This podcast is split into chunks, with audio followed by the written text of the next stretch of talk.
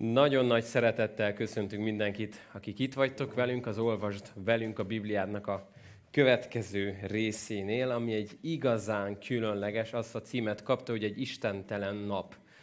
Hát ez egy szomorú fejezet lesz a Bibliánkból, Jákob életéből, a családja életéből, de úgy hiszem, hogy nagyon sokat tanulhatunk belőle, hogy más embereknek a hibájából, hogy a tanulunk, akkor talán megspórolhatjuk a saját életünkben ugyanezeket a tipikus hibákat. Gyertek, kérjük Isten áldását arra, hogy nyissa meg az igéjét nekünk.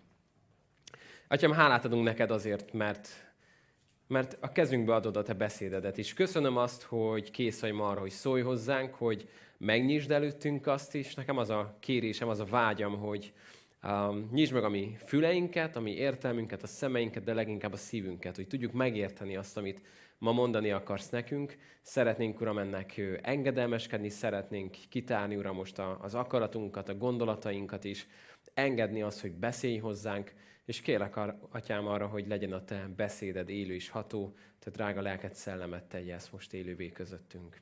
Amen.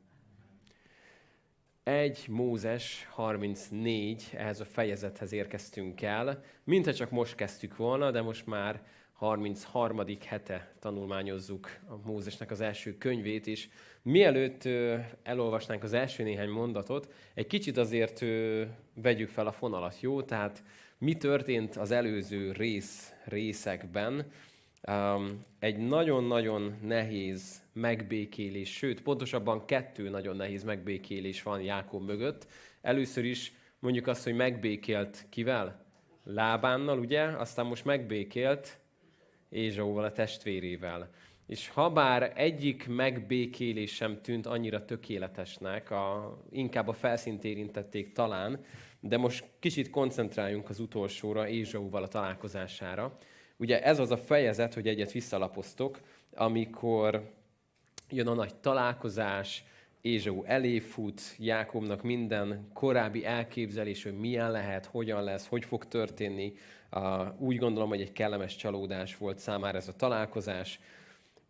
És akkor ugye itt néztük azt, hogy aztán ment az ígérgetés, hogy gyere velem, hadd menjek veled, hadd hagyjam itt az embereimet, kövess engem, megy az ígérgetés, és ugye itt a vége fele láttuk azt, hogy abba maradtak, hogy akkor Ézsau előre megy Szírbe, Jákob pedig a saját lassú tempójába akkor megy utána. Na most, hogy emlékeztek, kicsit frissítsük fel, hogy ez, ez hogy is történt aztán? Hát ez pont a másik irányba, észak-nyugat helyett dél. Tehát, hogy, hogy egy, egy köszönő viszonyban nincs a kettő egymással. És uh, itt az utolsó részre hadd utaljak csak vissza a 18. vers, azt mondja, hogy azután Jákob Paddanarámból jövet, minden baj nélkül Sikem városába ért, mely Kánán földjén van, és letelepedett a város előtt. Szóval előtte még ugye Szukkótba, Szukkótból pedig átment Sikembe, és akkor itt hagytuk abba, hogy itt egy kicsit úgy lenyugszik Jákob, letelepül. Na most azért ezt a címet adtam, hogy egy istentelen nap, mert a következő fejezetben nagyon sok minden lesz, nagyon sok esemény, nagyon sok fájdalom és bűn, valami nem lesz benne. Isten egyetlen egyszer se lesz említve, se a neve, se vele kapcsolatos dolgok, és ez talán azért jó már így előre egy kicsit így magunkba látni, mert a következő fejezet tényleg olyan Jákób életéből és a családja életéből, mint hogyha meglátnánk, hogy milyen az életünk Isten nélkül, amikor nem hívjuk be a döntéseinkbe, amikor a döntéseinknek a rossz következményét learatjuk, és ez a fejezet, ez, ez Jákob életéből egy ilyen lesz. Nagyon sokat tanulhatunk belőle, de az még mielőtt, a, még mielőtt az első verset megint még olvasnánk, még engedjétek meg, hogy egy kicsit azért frissítsük fel, hogy emlékszünk arra, amikor Jákob elfele ment, ugye, még húsz évvel ezelőtt, ugye, akkor volt neki egy Isten élménye, hol is? Hol, hol volt az a hely?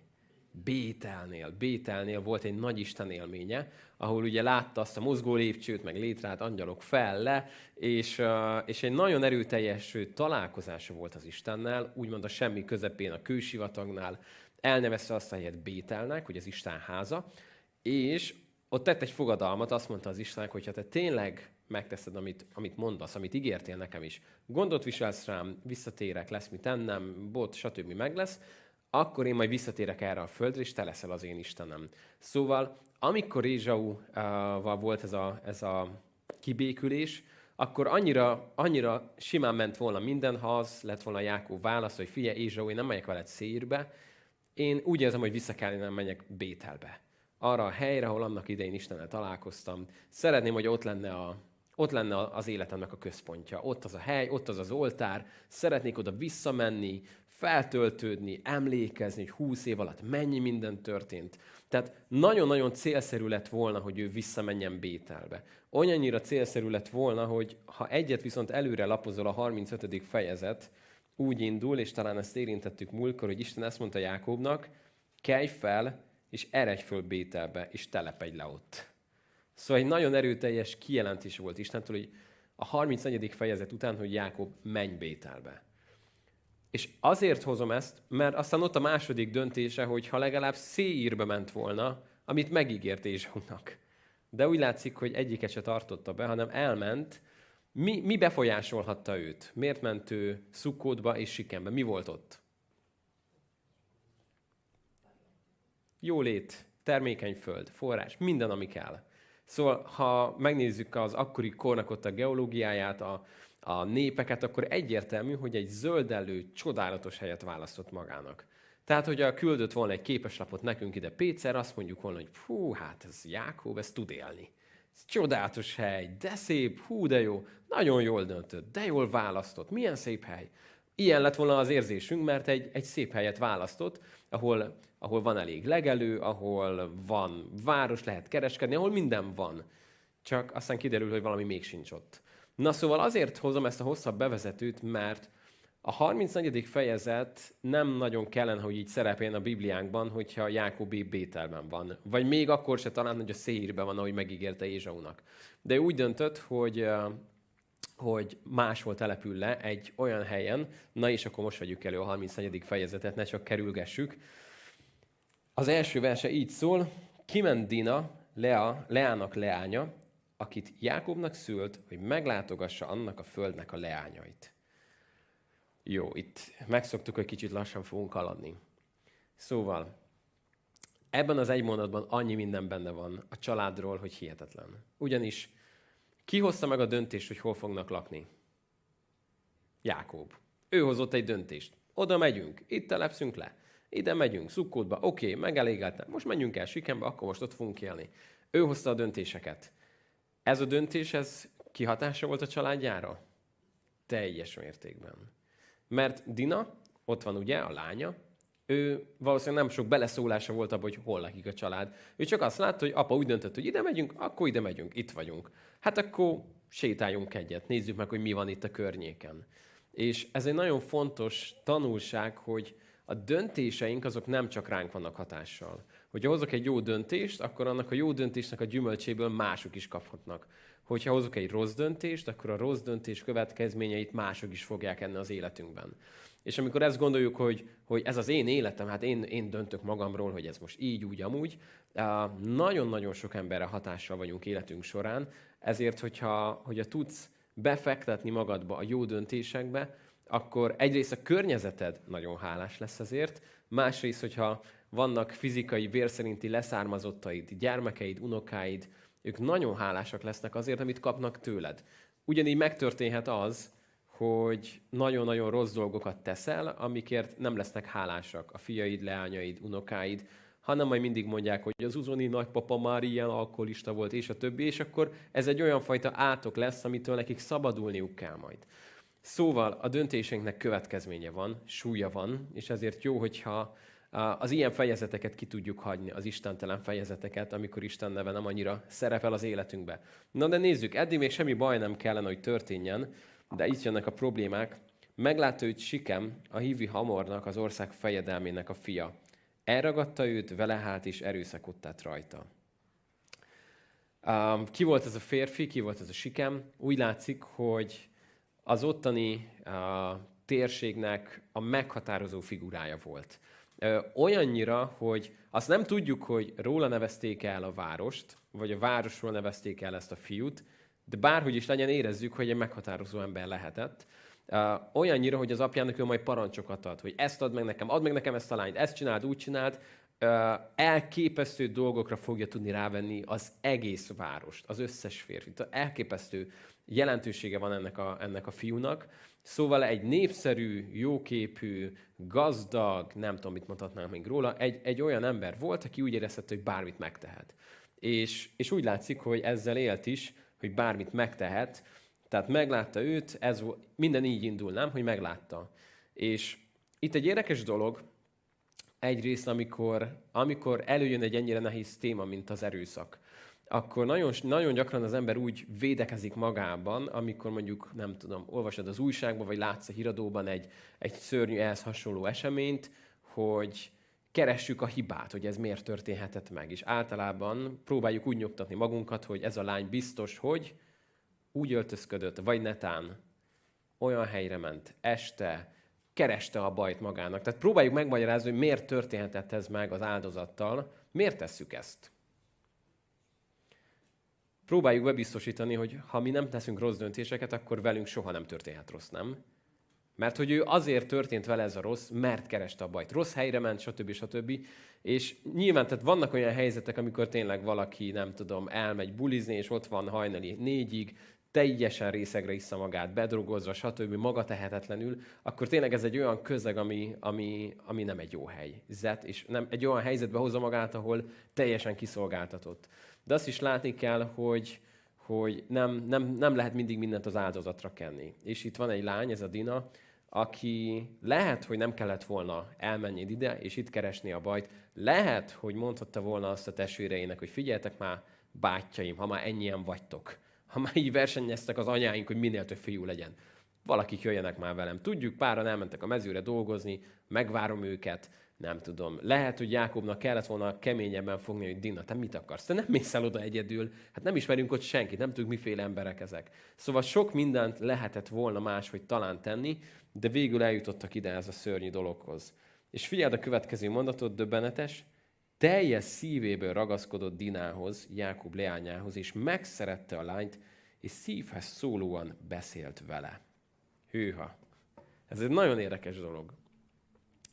Amennyire különleges, annyira általános. Um, egy biblia magyarázó egyszer úgy magyarázta a férfi és a női különbözőségeket, hogy a férfi ahhoz, hogy megkapja a szexet, azért tud szeretni hogy ezzel valahogy eljusson oda. A női oldal pedig, hogy szeretve érezze magát, megadja a férfinak azt, amire ő vágyott. És ez nagyon gyakran megtörténik, különösen um, felnövekvő gimiseknél, egyetemistáknál. Ez egy nagyon-nagyon gyakori helyzet szokott lenni, hogy a fiú elkezd udvarolni. Mit mond itt? Azt, azt olvassuk, hogy szívhez szólóan beszélt. Hogy tud beszélni egy fiú? Ha te tényleg szeretsz engem ha te, te azt mondtad, hogy szeretsz, nem, és, és a csillagokat le tudnál hazudni neki, egészen addig a pontig, míg a lány beadja a derekát, és nagyon sokszor megtörténik, hogy utána viszont ez a túl vagyunk rajta, megvan, jöhet a következő strigula.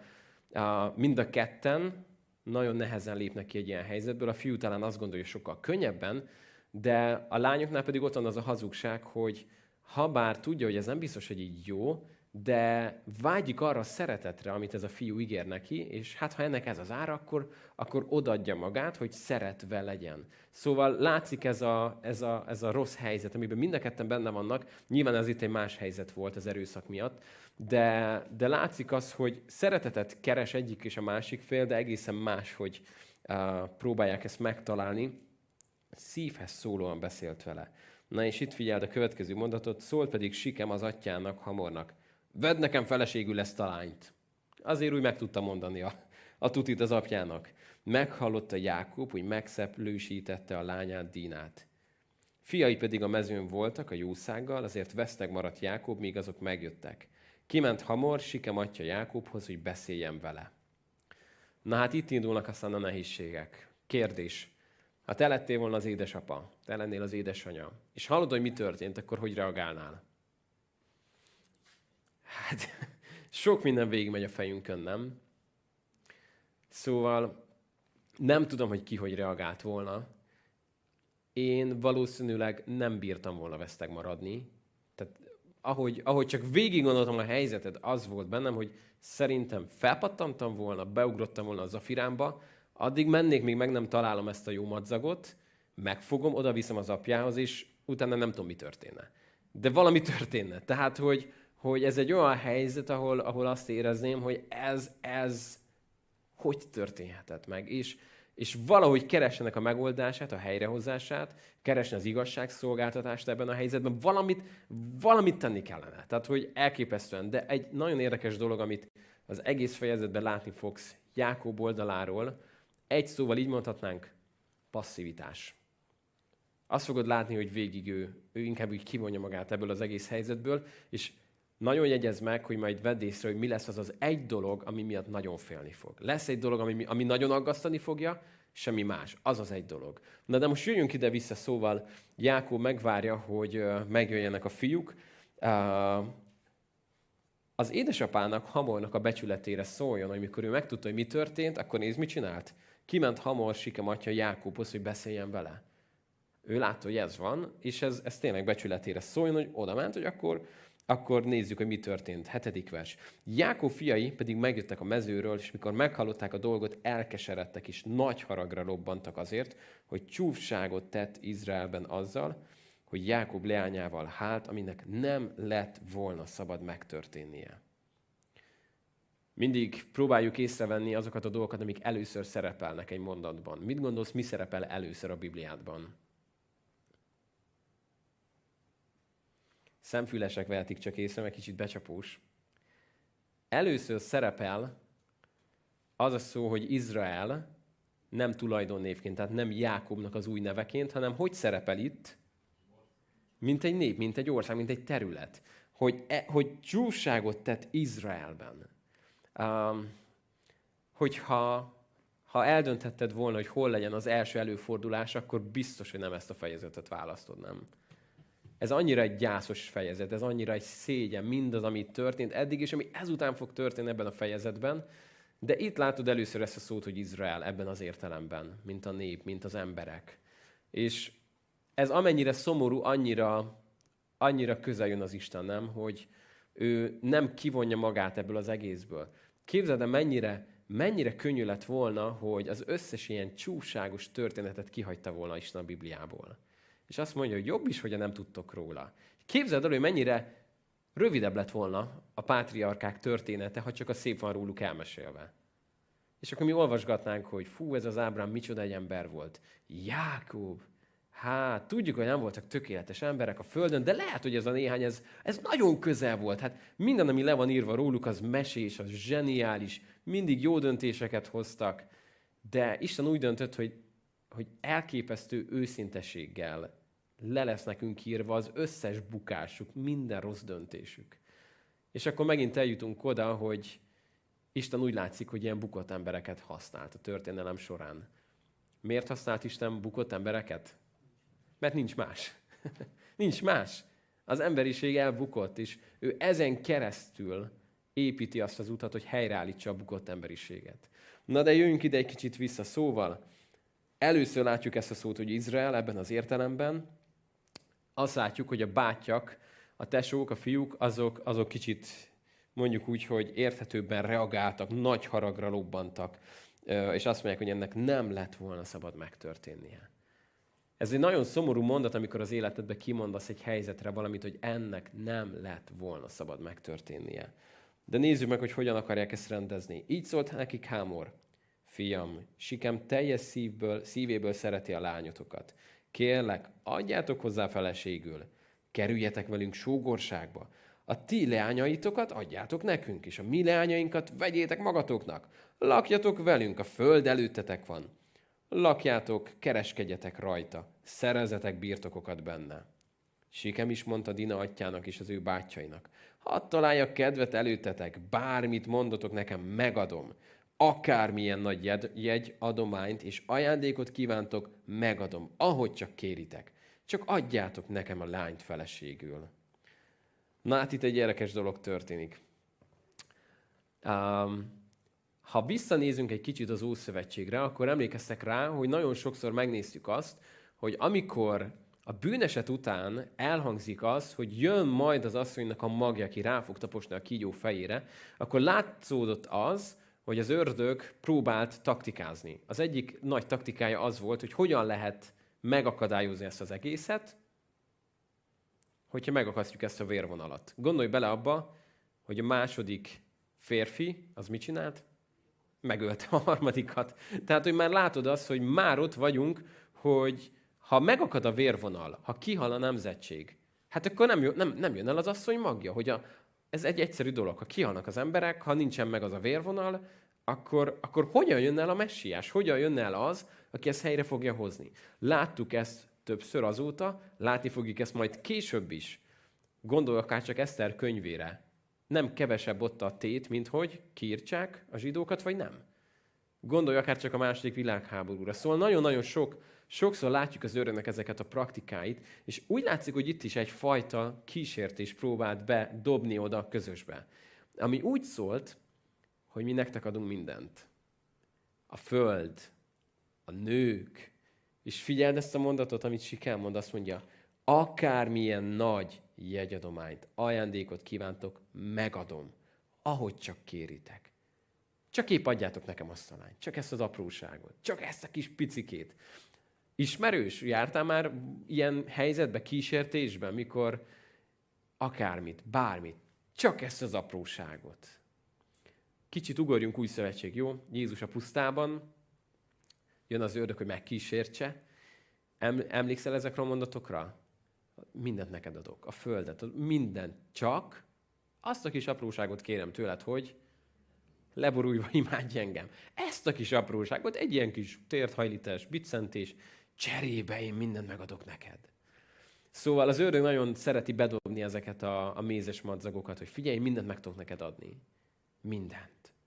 És cserébe nem kérek szinte semmit, csak, csak ezt a kis apróságot. Ezt a kis apróságot. Ezt igazán megadhatnád, sőt, igazából te fogsz vele jól járni. És az egészben azt látjuk, hogy mintha egy olyan helyzet állna elő, hogy már majdnem kiderül, hogy ez a helyzet nem is rossz, hanem Hát ez egy jó helyzet. Hát milyen jó, hogy Siken megerőszakolt a dinát. Nem, hát nézzétek, milyen jó. Hát most kiderült, hogy akkor végül is, hát ez nem is baj. Hát akkor ez egy nagy szövetség, kötés. Hát a végén még meg is köszönjük neki, mert hogy akkor most összefogunk, leányok, fiúk, föld, mindenki jól jár, ti nagyon jól fogtok ebben járni. És nézd meg, hogy ebben a monológban az, azon van a hangsúly, hogy ti fogtok jól járni, Jákob, ti, a fiaitok, lakjátok be ezt a földet, termeljetek, kereskedjetek, ez mind a tiétek lesz. Ez mind a tiétek. Ezt csak azért mondom, mert ha egy kicsit ugrasz előre, figyeltem, hogy mit mondanak a sajátjaiknak, 23. vers, nyájaik, jószáguk és minden barmuk nem a miénk lesz.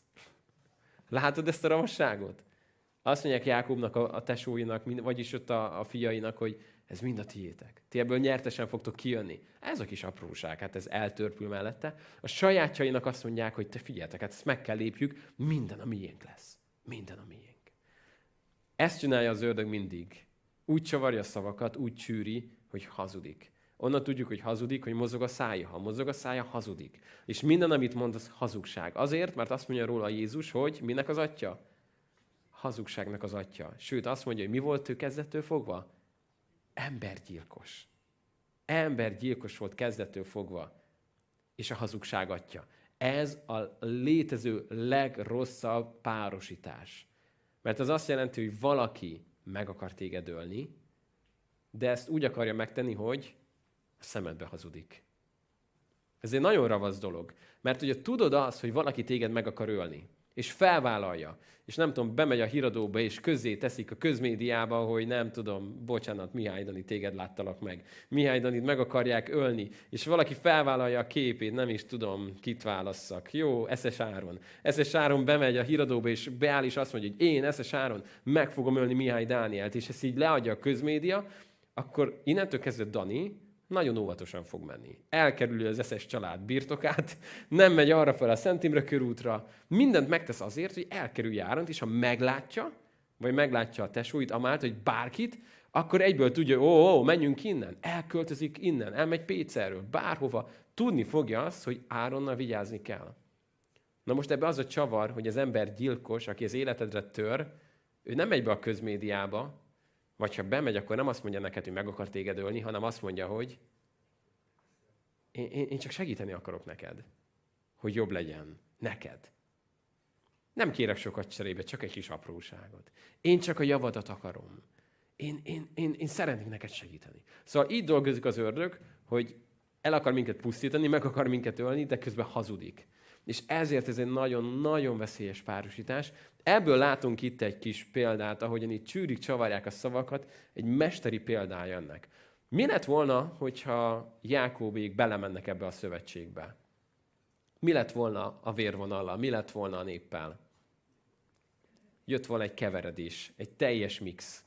Amikor Isten kiválasztott ezt a népet, és ezt a nemzetséget, és nagyon fontos volt neki, hogy ezt tartsák meg tisztán, itt jött egy kísértés arra, hogy ezt az egészet elrontsák, és összekeverjék ezt az egészet. És nem kért sokat az ellenfél, mindössze csak, csak adjátok nekem azt a lányt feleségül. Jákób fiai pedig, 13. vers, álnokul feleltek Sikemnek és Hamornak, az atyának. Azért, így, azért szóltak így, mivel megszeplősítette Dinát az őgukat. Azt mondták neki, nem tehetjük, hogy húgunkat körülmetéletlen férfiuknak adjuk, mert az nekünk gyalázat volna. Csak úgy egyezünk meg veletek, ha hasonlókká lesztek hozzánk, ha minden férfi körülmetélkedik közületek. Így a mi leányainkat nektek adjuk, a ti leányaitokat pedig elvesszük, veletek lakunk, és egy népé leszünk. Ha pedig nem hallgattok reánk, hogy körülmetélkedjetek, vesszük a leányunkat, és elmegyünk. Na most, amit ők elmondtak, ezt komoly gondolták? Nem. Egyrészt le van írva, hogy álnokul beszéltek, másrészt honnan tudjuk, hogy nem gondolták komolyan. Mindjárt olvasjuk, hogy mit fognak tenni. Szóval mi történik? A szemig, az megint az történik, hogy ez a néhány fiú, aki ott van, hát képesek a másik szemébe hazudni. Honnan tanulták ezt? Honnan? Kitől? Hát van ez a mondás, hogy nem, esik, nem esik messze az alma a fájától. Gondolj bele, hogy az imént nézték végig, nem olyan rég, hogy ott állnak, és, és kíváncsiak ők is, hogy akkor most mi lesz, merre fogunk letelepedni. És akkor így hallják az apjukat, hogy Ézsau, elmegyünk szírbe, megyünk utánad. Jó, te menj előre, bíz bennem, megyek utánad. És így épp, hogy eltűnik a sarkon Ézsa, oda megyek, hogy na apa, akkor most tényleg megyünk szérbe? Nem erről volt szó. Dehogy fiúk, dehogy megyünk szérbe. Egy percig se gondoljátok már. Hát akkor miért mondtad neki? Jaj, fiúk, sokat kell még tanuljatok az életről. Hát tanultak. Szóval most ugyanezt történik, a szemébe hazudnak a másiknak. És emlékszel az elején? Arról beszéltünk, hogy a döntéseinknek a súly az kihat másokra. Az, ahogyan Jákob átvert embereket, ahogyan ez, ez ott volt lábánál, úgy látszik, hogy ebből tanultak a fiúk. Na, de hogy nézd meg, mi történik. Azt mondják tehát, hogy akkor legyen ez a verzió. Tetszett azoknak beszéde Hamornak és Sikemnek, Hamor fiának. Nem is halasztotta az ifjú a dolog véghezvitelét, mert igen szerette Jákob lányát.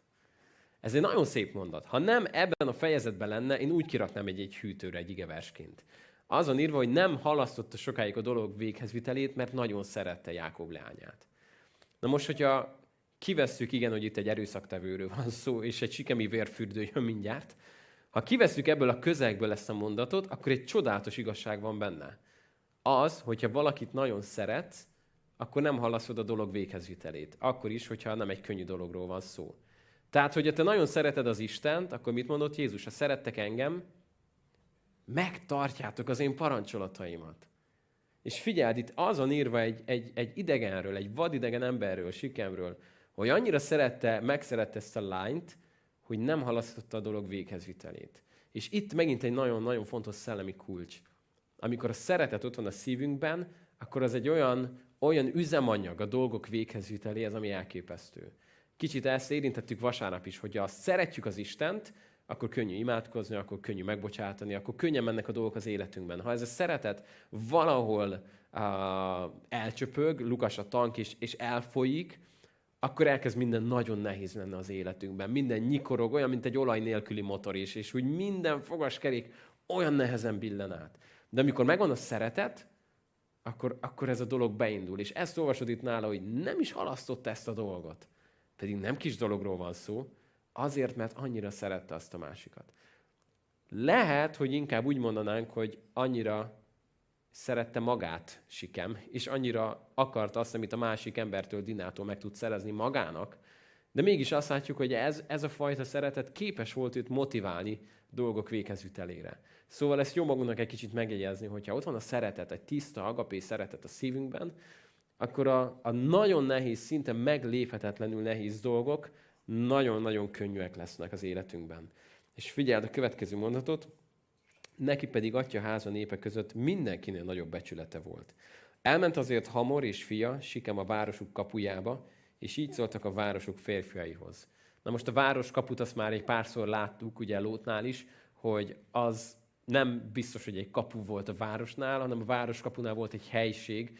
Azt mondanánk inkább ma talán úgy, hogy elment az önkormányzatba, jó? Tehát találkozott a polgármesterrel, képviselőkkel, tehát a városnak a vezetőivel. És ezt mondta, ugye, ezek az emberek békességesek velünk. Hadd lakjanak-e földön? Na és most kérlek, hogy figyeld ezt a beszédet, abból a szempontból, hogy hasonlítsd össze azzal, amit Jákobnak mondtak. Kereskedjenek benne, mert íme e föld elég tágos nekik. Leányaikat vegyük magunknak feleségül. A mi lányainkat adjuk nekik feleségül. De csak úgy egyeznek bele férfiak, hogy velünk lakjanak, és egy népé legyenek velünk, ha minden férfiú körülmetélkedik közöttünk, ahogy ők is körül vannak metélve. Nyájaik, jószáguk, minden barmuk nem a miénk lesz. Csak egyezzünk meg velük, akkor velünk laknak. Figyeled itt is a befejező mondatot? Csak egyezzünk meg velük. Ez a kis apróság. Az előzőnek mi volt a befejező mondata? Csak adjátok nekünk ezt a lányt. Itt meg csak, csak egyezzünk meg velük. De itt nem akármire veszi rá őket. Tehát képzeld el azt, képzeld el azt, hogy kiáll Hámor, meg a fia Sikem, és elmondja egy városnyi férfinak, hogy azt kérjük, hogy metélkedjetek körül. Tehát képzeld el a fejeiket. Tehát most gondold el, hogy az Abcsel 15-ben nem arra jutott volna az első gyülekezet, hogy a körülmetélkedésre már nincs szükség, hanem nem szabad olyan terret rakni a pogányokra, amit ők se tudtak elviselni, úgyhogy van ott az a néhány dolog, emlékeztek, amiben megegyeztek, és akkor felszabadultak, hogy akkor nem kell körülmetélkedni, stb. stb. Képzeld el, ha úgy döntöttek volna, hogy a körülmetélkedés marad. Képzeld el, amikor valaki, jön egy, jön egy, egy friss hús, egy fiú a gyülekezetbe, és elkezd közeledni az Istenhez. És aztán úgy, úgy nehezen, de aztán áttörnek benne falak. És akkor megtér, és akkor beszélgetünk a bemerítésről, ú, de ott emberek elé kiállni, meg jaj, én nem vagyok az a beszélős típus, és akkor mondanánk neki, hogy meg még van itt egy apróság, egy ilyen kis apró dolog, egy, egy, egy, egy kis apró beavatkozás, amire szükség lenne. Képzeld el, hogy milyen lenne ezt az embereknek. Én annyira hálás vagyok az Abcsel 15-ért. Én nagyon szeretem azt a fejezetet, hogy az Isten felszabadított minket, és, és azt mondja Pál ugye utána, hogy az, a, az az igazi zsidó, aki a szívébe van körülmetélve. De na most ide visszajönve, Sikemék rávették az egész várost erre. Képzeld el, hogy milyen erő volt benne. Tehát milyen meggyőzőek tudtak lenni. Mennyire, mennyire nagy tekintélye lehetett ennek a fiúnak, hogy, hogy az egész város ebbe belemegy. És um, itt megint az a kis, mint hogy ez csak kis semmiség lenne, azt mondja, csak úgy egyeznek bele, de hát csak egyezünk már meg velük, hát akkor velünk laknak is. Mindenük a miénk lesz. Engedett hamornak, sikemnek, fiának mindenki, aki a város kapuján kijárt, és körülmetélkedett minden férfi, aki az ő városa kapuján kijárt. És harmadnapon, amikor ők a sef fájdalmába voltak, Jákob két fia, Simeon és Lévi, Dina bátyai fegyvert ragadtak, és elszántan a városra törtek, és minden férfit megöltek. Az igen azért ez így egy elég, erős történet. Szóval amikor azt hinnéd, hogy a történet legrosszabb része az eleje, és a legszomorúbb részek itt történnek, akkor rájössz arra, hogy erőszak, hazugságok, és most egy igazi vérfürdő, ami következik. Amikor, amikor a törvényben Isten elmondja majd Mózesnek az azonos elvet, ami azt jelenti, hogy ha kiütik egy fogadat, akkor te mit tegyél? Üst ki azt az egy fogat a másiknak. És az új szövetségből nézve, hogy hallottam már embereket sokat mondva, hogy mennyire, mennyire egy igazságtalan rendszer ez a fogad fogért, szemet szemért. Na most azt látnod kell, hogy amikor Isten azt mondta, hogy szemet szemért, fogad fogért, az egy ilyen közegben hangzik majd el. Amikor az volt a hozzáállás, hogy valaki bántotta a nővéremet, vagy a testvéremet, a hugomat, akkor én elmegyek, mindenkit megölök. Az utolsó szálig, az összes férfit, az összes nőt meg fogóként elhozom. Na most ezek után, mikor azt mondja Isten, hogy nem. Ha valaki rálép a nagylábújadra, ráléphetsz a nagylábújára. Hogyha valaki elveszi a legó duplódat, elvesz tőle egy legó duplót. De amikor, amikor akár csak gyerekeknél ez látszik, hogy történik valami, az egyik mondjuk elveszi a másiknak a kedvenc játékát, és már, már egy két éves gyerek elé ott is bemegy, és tud törni, zúzni, mint egy Godzilla, bemegy, és borít mindent, és, és üvöltözik, hogy mindenki gonosz, meg apa gonosz, Barni gonosz, és, és fogja a kedvenc játékait, és dobjál, és amikor elkezdjük arra megtanítani, nem, Lió, figyelj, erre nincs jogod. Ha elvetek tőled egy játékot, akkor az lenne igazságos, hogy te elveszel tőle mondjuk egy játékot. De nyilván van még ennél sokkal tovább. Van az igazságon felül még egy lépcső, amit úgy hívunk, hogy kegyelem.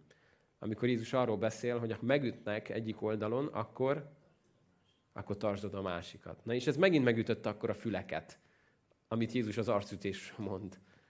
Mert azt mondták, hogy ők már addigra már, már megértették, hogy ha megütnek ezen az oldalon, akkor figyelek, hogy én is azon az oldalon megüthessem, ugyanazzal az erővel. Vannak ezek a versenyek, nem tudom, láttál-e már ilyet, két ember egymás mellé áll, vagy elé, és akkor az egyik pofoz egy nagyot, aztán jön a másik. Valami ilyesmi volt az emberekben, hogy megütnek, jó, kibírom, én is jó megütöm.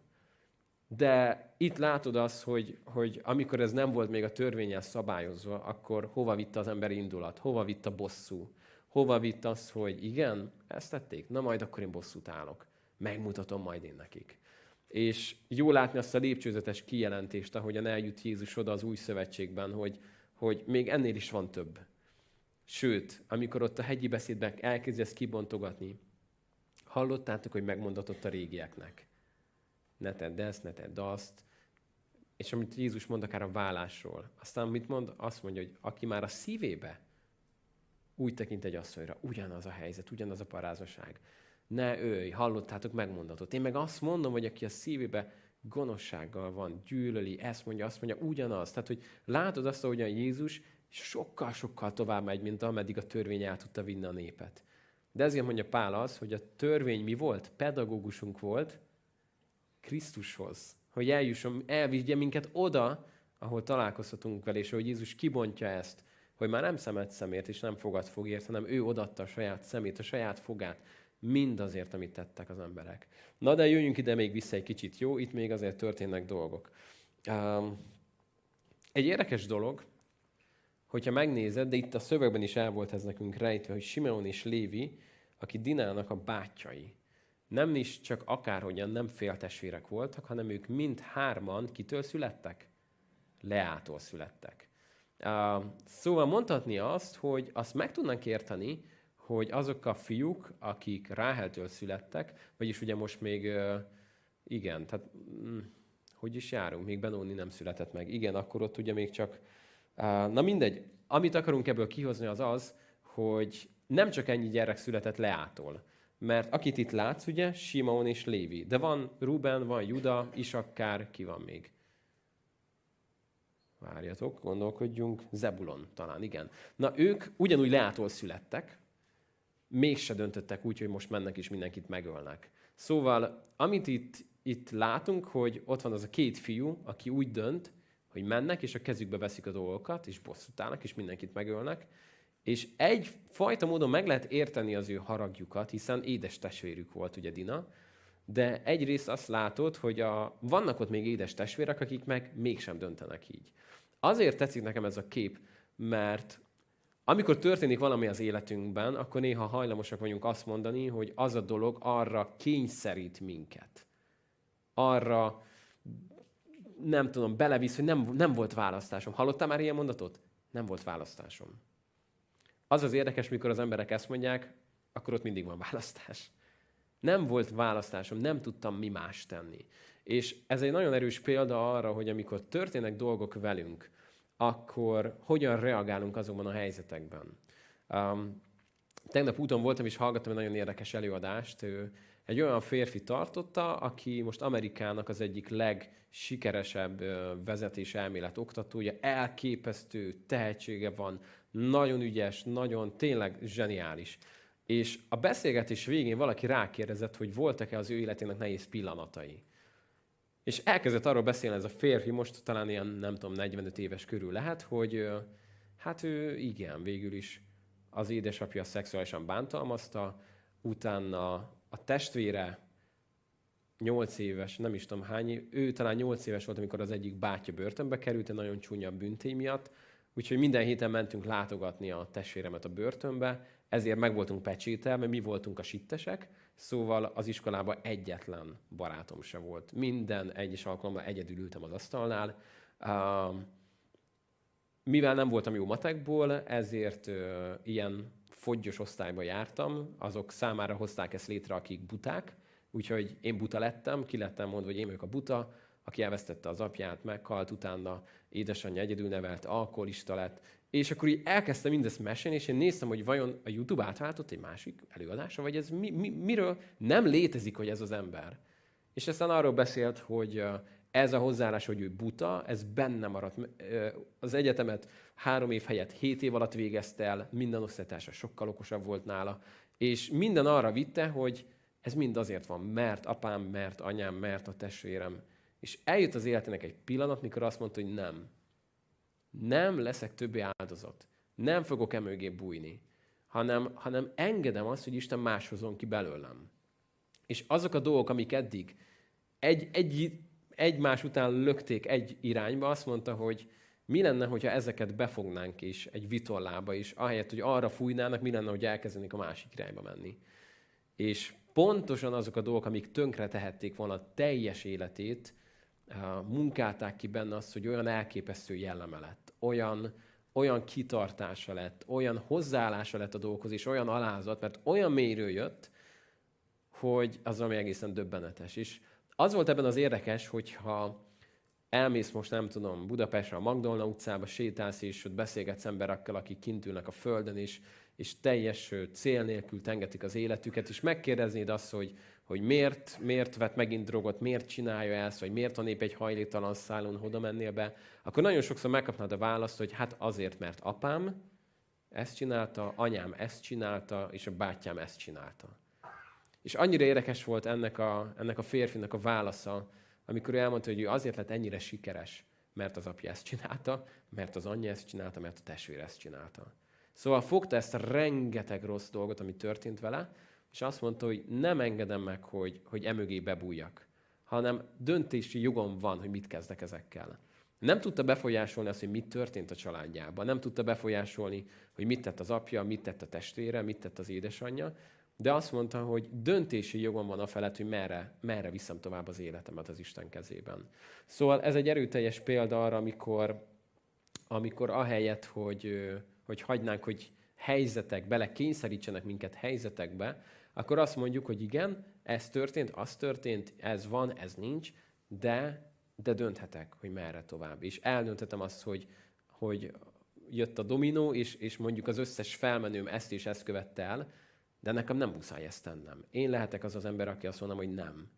Egy új, egy újat kezdek, mert egy új teremtés vagyok Krisztusban.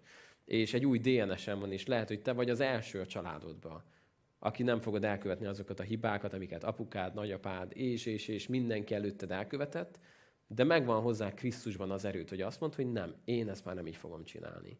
És nem bújok amögé, hogy a mi családunk ilyen, tudod, milyen kis gyűlölködők vagyunk, milyen kis gonoszok vagyunk, milyen kis plegykálkodók vagyunk, milyen kis alkoholisták vagyunk, hanem azt mondod, hogy nem, ez itt véget ér. Egy újat kezdünk. Na de jöjjünk még vissza egy kicsit ide Simeonhoz és Lévihez, ők ketten azok, akik ezt teszik. Nyugodtan tartsd itt az újadat, és lapozzunk a 49-es fejezethez.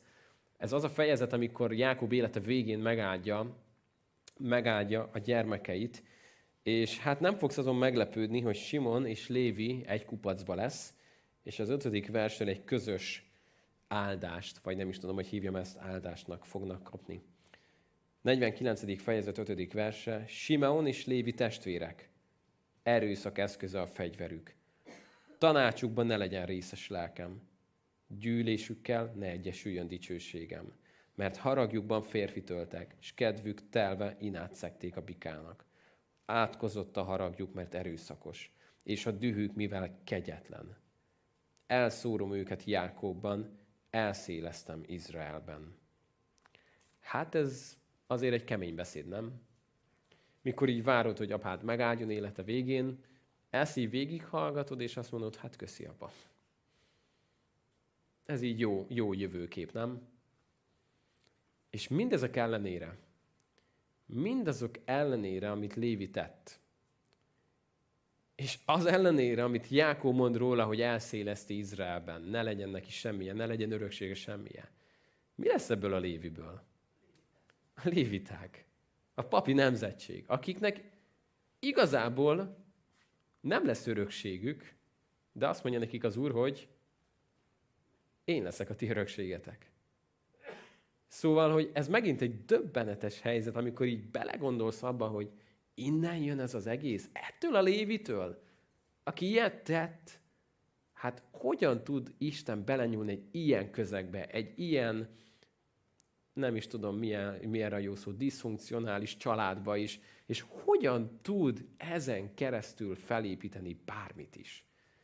De úgy látszik, hogy tud. És ez nekünk egy nagyon jó reménység, hogy hát akkor az én családom sincsen veszve az Isten kezében, akkor velünk is tud valamit kezdeni. Bele tud nyúlni a mi életünkbe, ahogyan bele tudott nyúlni ezeknek a fiúknak az életébe. Na de ugorjunk vissza, mert bocsánat, most nagyon hajlamos vagyok, hogy mindig elugrálgatunk. Jöjjünk vissza ide a 25. vershez, jó? A 26. vers. Hamolt és fiát Sikemet fegyverélire hányták, elvitték Dinát Sikem házából, és elmentek. Jákó fiai átgázoltak a megölteken, feldulták a várost, mivel megszeplősítették húgukat. Elvitték juhaikat, barmaikat, szamaraikat, és azt, ami a városban és a mezőn volt.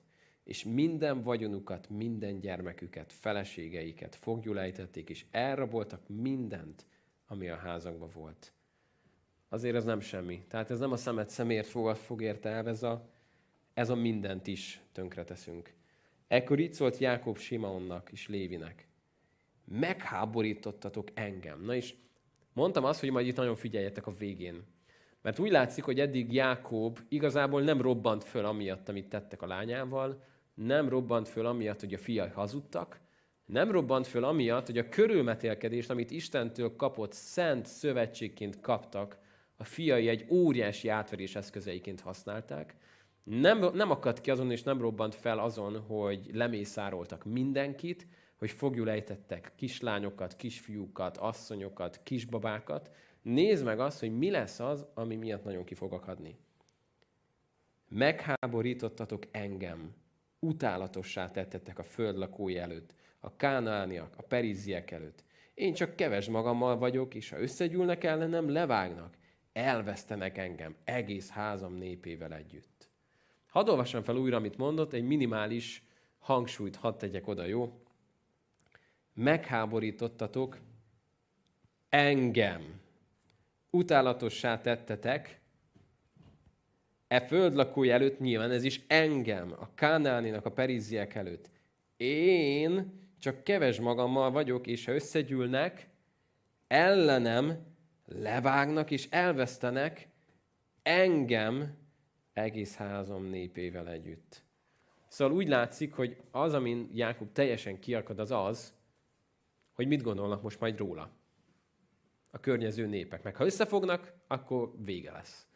Ez egy nagyon érdekes dolog, ahogyan ő egyfajta passzivitás, itt benne van, és úgy látszik, hogy nem nagyon tudott belenyúlni a gyerekei életébe ez nem egy kivételes helyzet. Gondolj csak arra, amikor majd kicsit később azt olvasod, hogy Éli beszél a fiaival, akik elképesztő dolgokat csinálnak, és mit mond nekik, hogy jaj, fiaim, hát mit hallok én rólatok, hát ennye, benye, hát jaj, jaj. Tehát, hogy látszik az, hogy mintha próbálna valamit tenni, de igazából nem lép oda, nem, nem áll bele a helyzetbe, nem teszi azt, amit tennie kellene.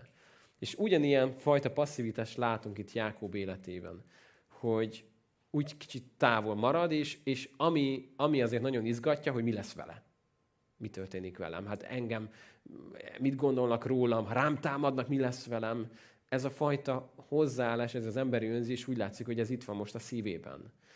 És ez nincsen néha messze tőlünk, ez a kísértés, nem? Hogy egy adott helyzetben az legyen a kérdés, hogy mi lesz?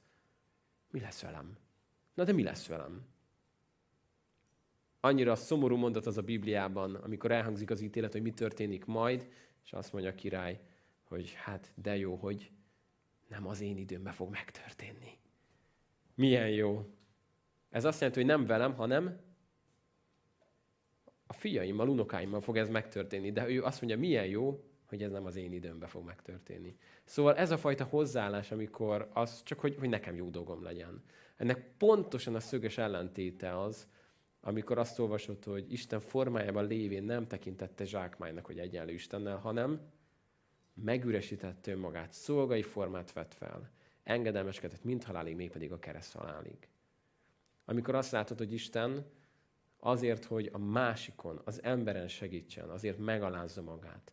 Amikor oda körültekeri magát a, a, taka, a, a, az utolsó vacsorán ugye azzal a kendővel, és oda megy és megmossa a tanítványok lábát, és annyit mondja nekik, hogy értitek, hogy mit teszek most veletek? Ti úgy hívtok engem, hogy, hogy mester, rab, és jól teszitek, mert az vagyok. És ha én ezt teszem veletek, akkor értitek, hogy mit csinálok most? És bemutatta azt, hogy az emberfia nem azért jött, hogy neki szolgáljanak, hanem hogy ő szolgáljon és életét adja sokakért váltságul. Szóval mennyire éles kontrasztban van az, amit Jézus elhoz, azzal, amit látunk az emberekben. Mennyire az ellentéte, nem? Hogy az egészet a feje tetejére állítja, és azt mondja, hogy az én országomban így lesz.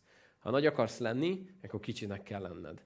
Hogyha ha a csúcsra akarsz menni, akkor legalúra kell menjél. Hogyha meg akarod menteni az életedet, akkor el kell veszítened.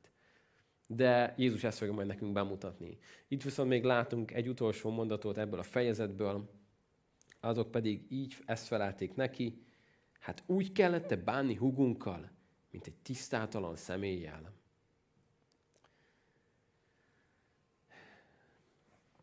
Nehéz ez a fejezet, és bár mondhatna, mondhatnám azt, hogy nyugodjatok meg, mert a következő négy évben csak üde és csodás fejezetek következnek az Újszövetségből, lesz még egy pár ilyen. De, de jó ezeket elolvasni egyrészt azért, hogy lássuk azt, hogy Isten nagyon őszintén elmondja, hogy mi történt. Nem szépíti, nem, nem kiszínezi, hogy milyen szép volt a, a pátriarkák története, hanem nagyon húsba vágóan közelenged minket a hibáikhoz, a bűneikhez.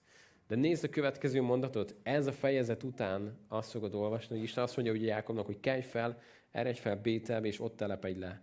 Csinálj ott oltárt Istennek, aki megjelent neked, mikor bátyád Ézsó előfutottál. És figyeld, mi történik? Ekkor ezt mondta Jákob háza népének, és mindazoknak, akik vele voltak. Vessétek el az idegen isteneket, akik nálatok vannak.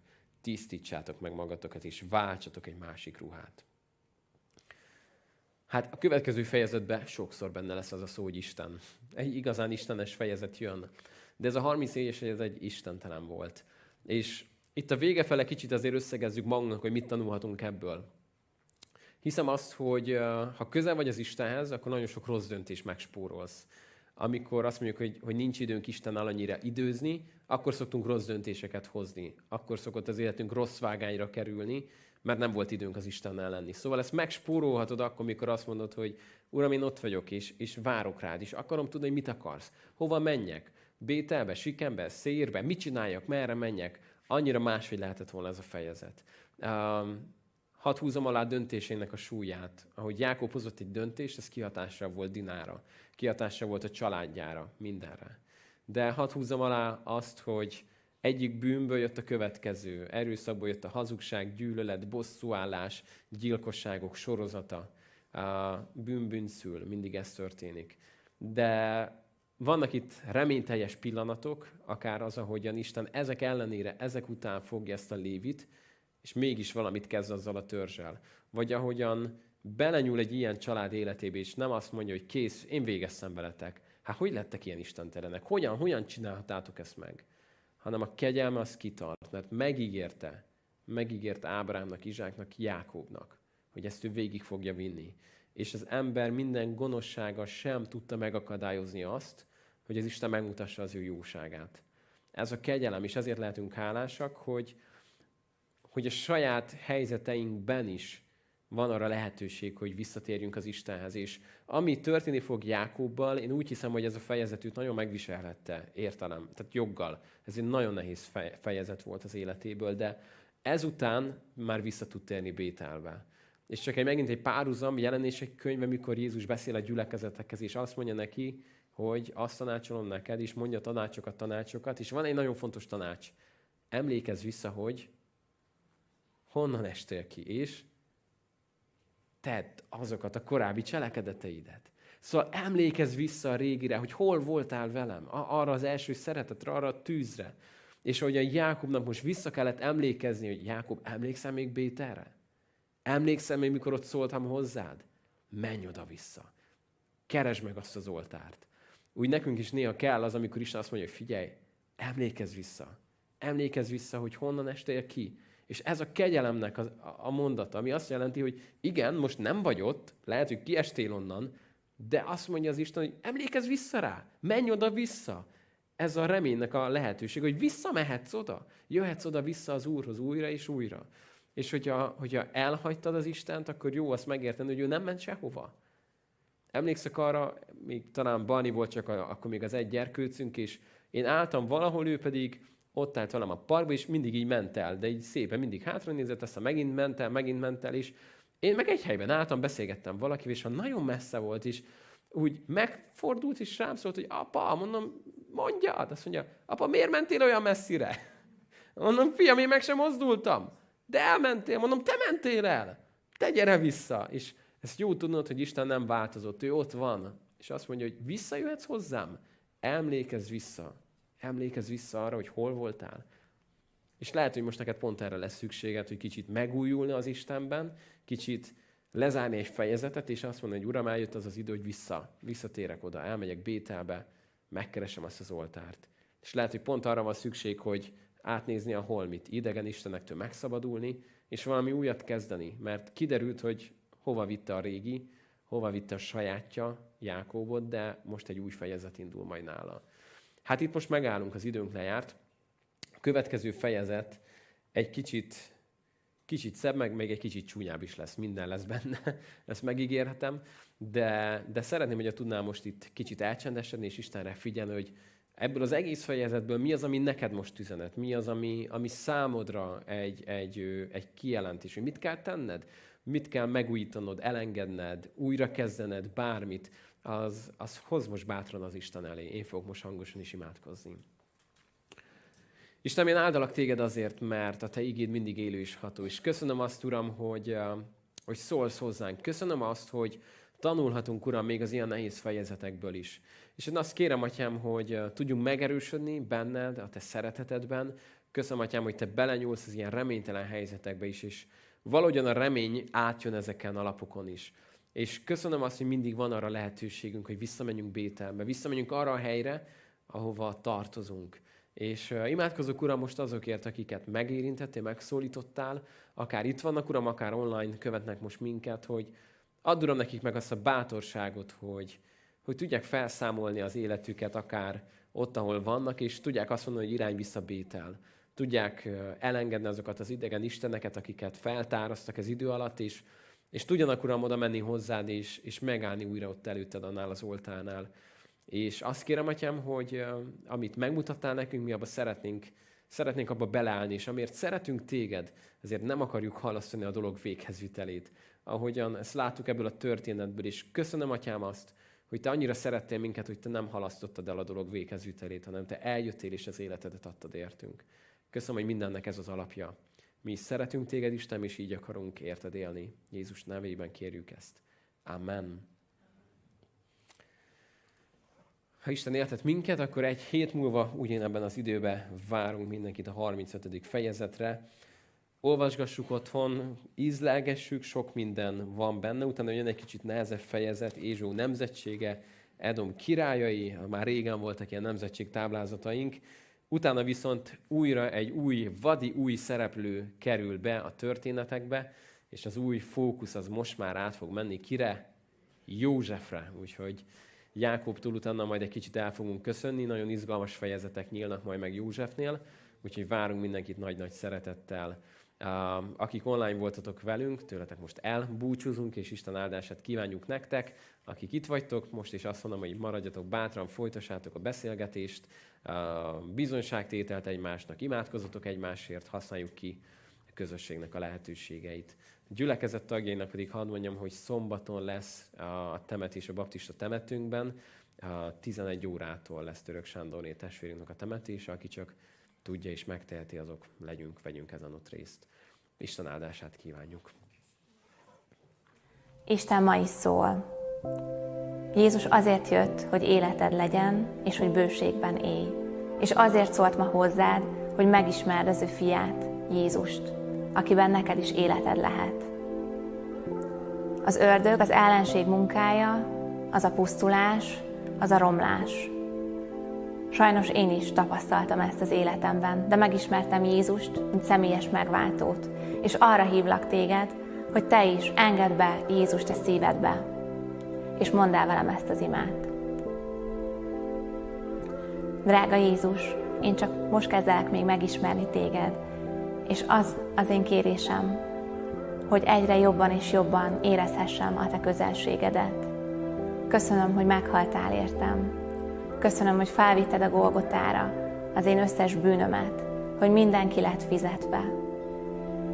Kérlek, add, hogy halljam a te hangodat, hogy megtapasztalhassam a te jelenlétedet. Hiszek benned, és hiszem azt, hogy amit te elvégeztél, az rám is érvényes. Szeretném ezt az új életet elkezdeni veled ma. Amen.